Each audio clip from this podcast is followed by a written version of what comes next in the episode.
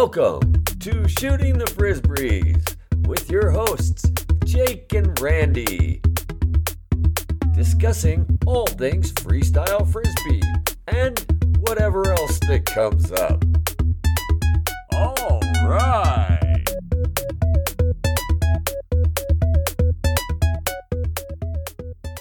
Welcome to Shooting the Frisbees with Jake and Randy. Hey, Randy, how's it going? Hey, Jake, I'm doing great. How are you doing today? I'm doing wonderful. I've been having such a good time watching the Frisbeer live stream, and man, I've seen you on there. It looks like so much fun. How is it? Frisbeer is amazing, and I'm uh, having a great time seeing amazing play. Uh, having a great time playing with the Rovereto guys, Andrea Festi and uh, Mattia Colombari. I feel like our co-op routine went really great. Did you see that by any chance? Oh my God, your co-op routine was amazing. I saw you do your double spinning osis, which is one of your signature moves, and you just hit it perfectly. Jake, Randy. let's stop this charade. You know that I'm not there yet, and we're recording this beforehand. So, that being said, I bet you all those things that we were saying probably do happen, and I can't wait to be there to experience it. Yeah, and I can't wait to watch it on the live stream. It's going to be so much fun. I kind of wish I would be there, but live stream is the next best thing. You will be missed for sure. Yes. So, what do we have on the docket for this episode? Well, today we are going to continue our conversation with John Kirkland, and he's actually going to tell us a little bit more about his partnership and his journey with Donnie Rhodes. So, enjoy. So, well, now we're we're still reminiscing, and that's kind of part of what we're here to do. So, you mentioned Donnie Rhodes, and uh, would love to hear you talk about that journey with Donnie Rhodes in the Rose Bowl and whose decision was it to wear the white unitards? yeah, Donnie was one of those in the same way that I say that Victor was the only guy to ever blow my mind. Donnie was an example of the shortest time from zero to hero that will ever be in any sport. I mean, he just went from this kind of a ragamuffin street kid who had nothing, at least that I was perspicuous enough to realize, to being flat out the best guy on the planet. He just went in from January to June in 1980. He went from nothing to everything. It was unbelievable. I mean, he took the sport in ways, I mean, he was a huge, huge influence on the direction that the sport took. I mean, even though he was only doing clock, he was doing moves that were mind blowing and combinations and ballet like kicks, unexpected difficulty. You know, I'm, I'm running out of terms to describe the guy. It's hard to to realize just how good he was. I'm going to put a little ad here is that he was doing all this amazing stuff with extreme calmness. You never had any uh, anxiety of like, oh, is he going to get there? Oh, he's not. I mean, he just was able to make you relax and watch him do this incredible stuff that nobody was coming close to. No, I mean, he won everything. And uh, I was playing a lot with Greg Riley in those days. And I remember Greg and I did a lot of stuff that was unusual. And I remember a Sarasota tournament, and Greg and I just went and just killed it and then Donnie and Jeff Fellerbaum came on, and there was just no question. Man, it's like men and boys. I mean, Jeff would do his stuff, and he was a very creative guy and did an Osis as, as well as anybody and was a really good player. But Donnie was just, you had the feeling like you were just in on this ph- phenomenal kind of nonlinear moment where this guy was just tapping into this energy that nobody else seemed to understand. I was really happy to play with him. He came and stayed with me. I lived at the time. I lived in a dome up above uh, Santa Barbara on five acres. It was a really cool. It was the first dome built in California for uh, residential use, and, and my wife G and I had bought it in '79, and we added to it and did all this stuff to it. It was a really cool place to live. Donnie came and he stayed with me and just played and played and came up with a really good routine. I believe that the the semis routine is online on YouTube. It went really well. I, you know, I was dropless. I did, I did all my stuff, my little silly stuff against the skin and all that kind of stuff. But I was just in subservience to the talent that was Donnie. it was his idea, I believe, to wear the unitard. It certainly wasn't something that I would have thought of. but uh, well, everyone was wearing leg warmers, and I'd never taken a dance class in my entire life, and I'm wearing them. It's sort of like I'm wearing them more to be cool and to look like everybody else than it keeping my legs warm. Because I'm in Santa Barbara, my legs were already warm. As a matter of fact, the damn things were hot, but you had to wear them to be cool. So, how did you guys approach choreography and music? Because it was a really fully planned out from beginning to end, and who led, and just kind of talk about that a little bit. Well, my thing was always choreography. I mean, with the Globetrotters, like I said, Stork and I were arguing about choreography from 1974 onward, and I was always a fan of choreography because I realized from just other sports such as uh, you know, the ice dancing in the Olympics, that sort of thing, figure skating. There's just too many things to remember. So you've got to, you've got to choreograph. You've got to build in.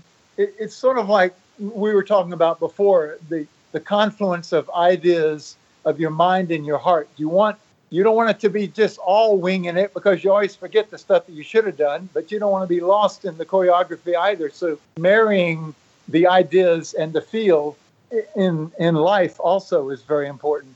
This is a long, drawn out way of saying that I was in charge of the choreography and tried to come up with stuff that would take advantage of of my strengths and Donnie's, and uh, things like throwing upside down with lots of spin and and Cray and I had actually done a lot of choreography together, and Cray is another brilliant choreographer.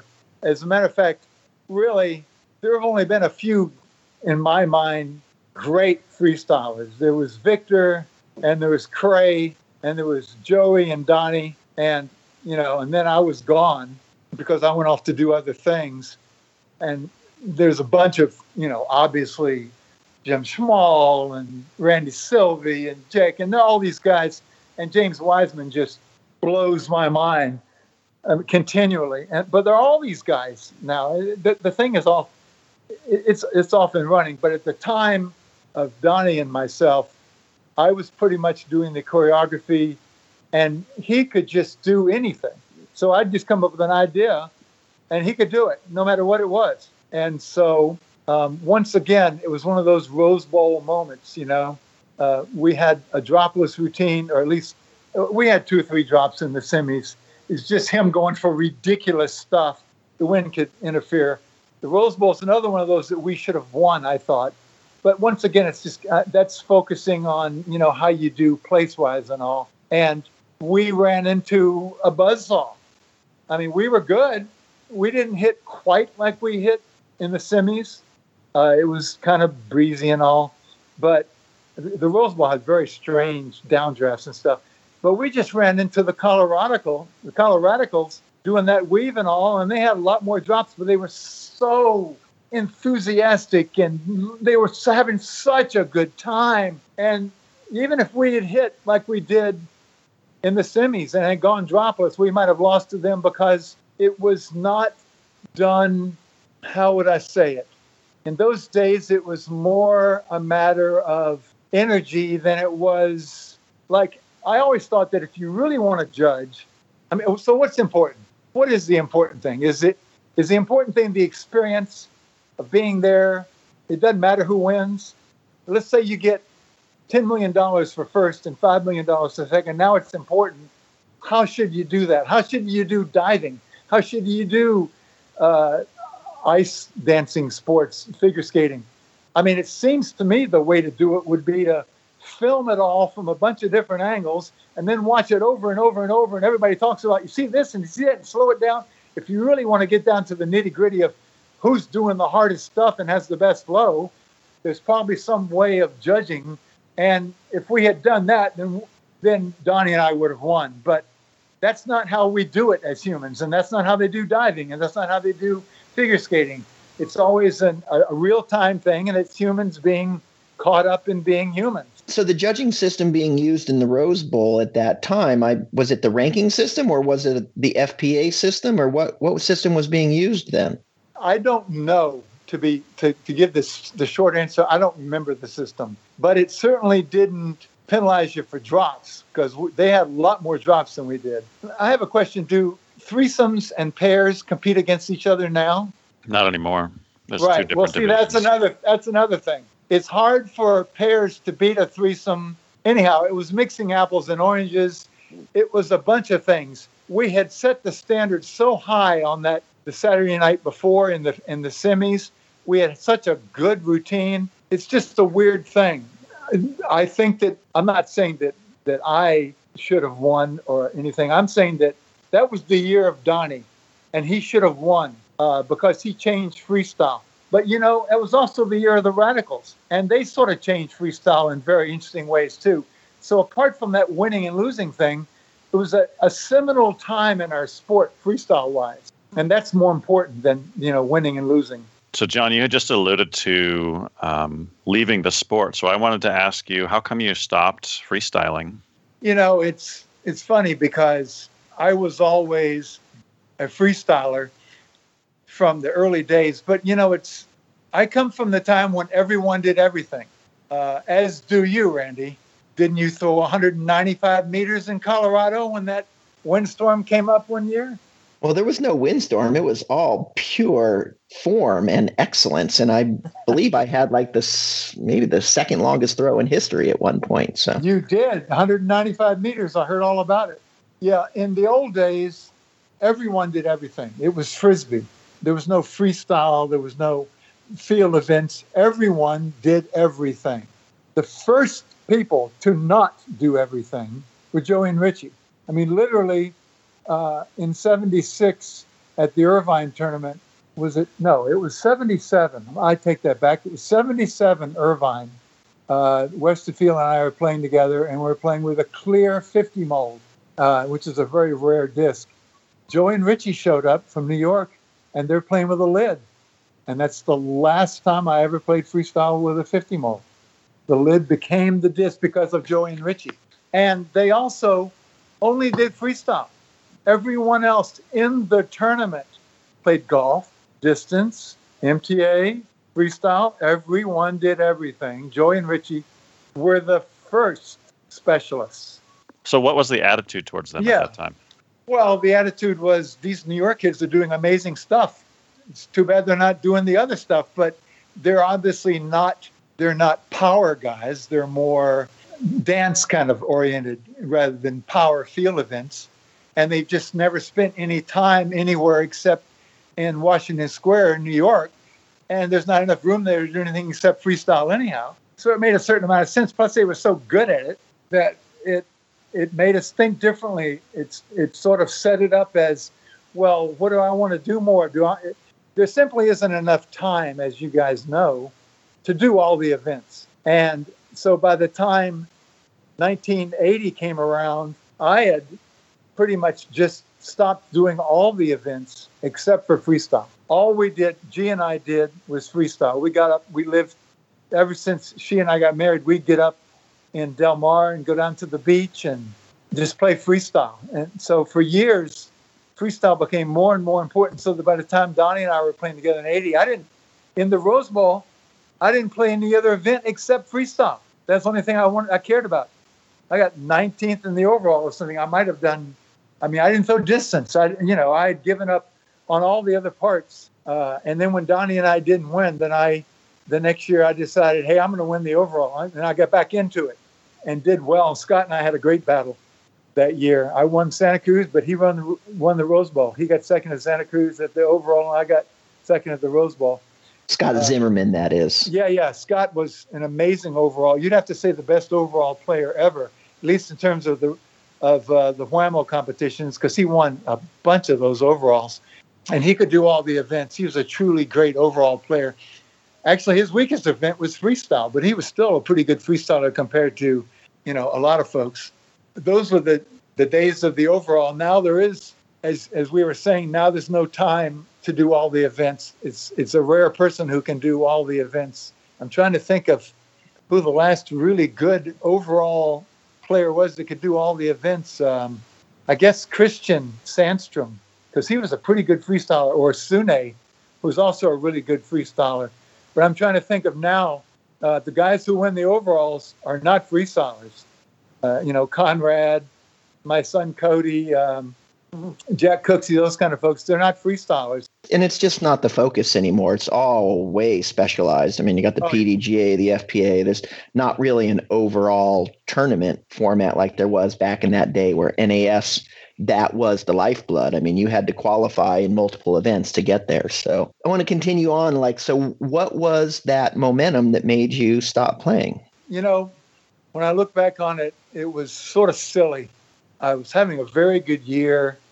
I was throwing hard. I was doing well. I'd won a bunch of stuff, set the world record in MTA at that Santa Cruz tournament.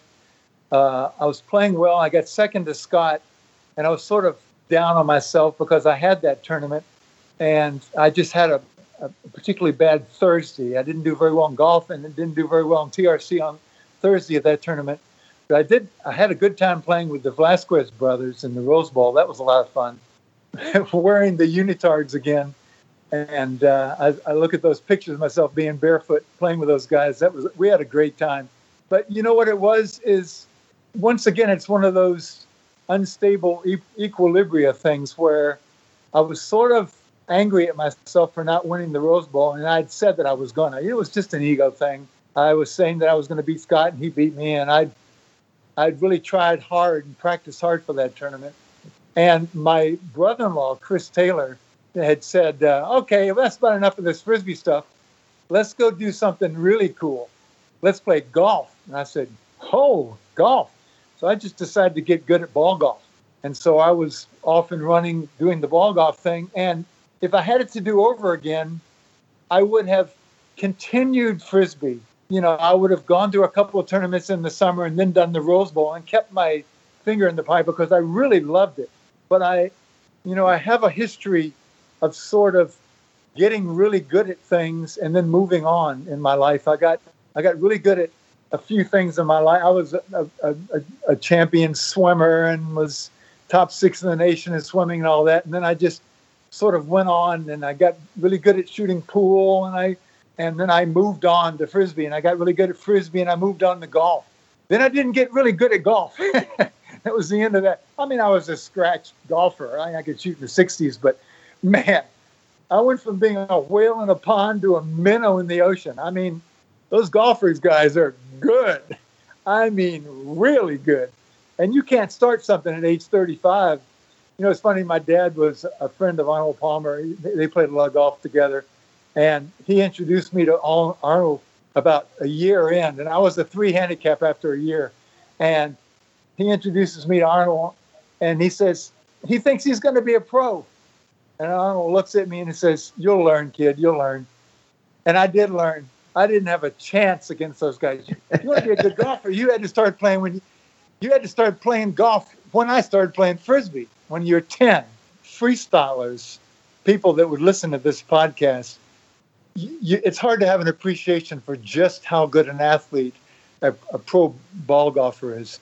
Yeah, that's it. interesting to hear John talk about how he was drawn away from freestyle by ball golf, by another passion, basically. I find it interesting because my experience has been a little bit different in that freestyle, for me, I see it as like constant growth. There's always something new. There's always something that's still attracting me to it. And so I've never reached that place where I feel like I can't grow anymore and I need to shift my focus to grow in something else. But I've seen so many other people where they they get really good at freestyle and then maybe something else comes along maybe it's family or maybe with john like it was golf but it's something else like there's this human desire this drive to to always strive and grow and become more and i can see how that happens but it's interesting how it's different for different people i can actually relate because frisbee and freestyle in specific was really the passion of my life and then all of a sudden I got into something totally new, and that was theater. And that totally swept me off my feet. And Frisbee just kind of became secondary because I'd been, just been taken by the whole aspect of theater and what it all entailed in the creative process. And actually, there was a lot of similarities in freestyle frisbee and theater and so that probably was part of that draw that drew me into theater. Um, on the other side of that it's also what drew me back to frisbee and freestyle was that creative draw. So it's interesting about passions and is there multiple passions? Or you just singular passion? Or I have to think that you can have multiple passions going on, but maybe there's that desire to get really good at something, you become singularly focused on just that one thing so that you can do the deep dive. Yeah. Yeah. I saw a TED talk, I guess, that was talking about um, trying to remember exactly what it was. It was something about the number of hours of practice that it takes to become 80% good. It's like 10,000 hours or something like that. But then to get 90% good takes a whole lot more hours, and to get 100% good takes exponentially more hours. And so it's, I guess maybe a lot of people like to get to that 80% point and then they feel satisfied. I don't know. I don't really yeah. know what it is because I'm sure that there's plenty of other people who don't even need to get good. They're just happy doing what they're doing. I think there's certain people that have a drive for certain things, and if that thing triggers you, you you just you, you just go. You don't have a choice. I heard the ten thousand hour thing, but I've never heard that you know you get to eighty percent, and then to get to ninety percent, you almost got to double the efforts. It's kind of like the Richter scale of earthquakes, and it's like, oh, if you want to get to that elite, elite, elite status, you got to double down your efforts. Yeah, never heard that. Yeah, more effort for, I guess, in some ways, less reward. But it's funny, it's actually kind of mirrors the diff scale and in the judging system, how it's a lot easier to go from a three to a four than it is to go from a seven to an eight. it's yeah. not linear. Right, right. At least it shouldn't be. It shouldn't be linear, yeah. So, anyhow, with that, uh, Frisbeer live stream's going on right now. So I hope everyone out there is watching and enjoying. And uh, if you're hearing this podcast and it was released within the week, then you can tune in and watch Holy Jam the weekend after Frisbeer. Holy Jam will be live streamed as well. So thanks to Mystic for putting in all the effort to make it happen. On that note, Jake, I will talk to you next time. Talk to you next time.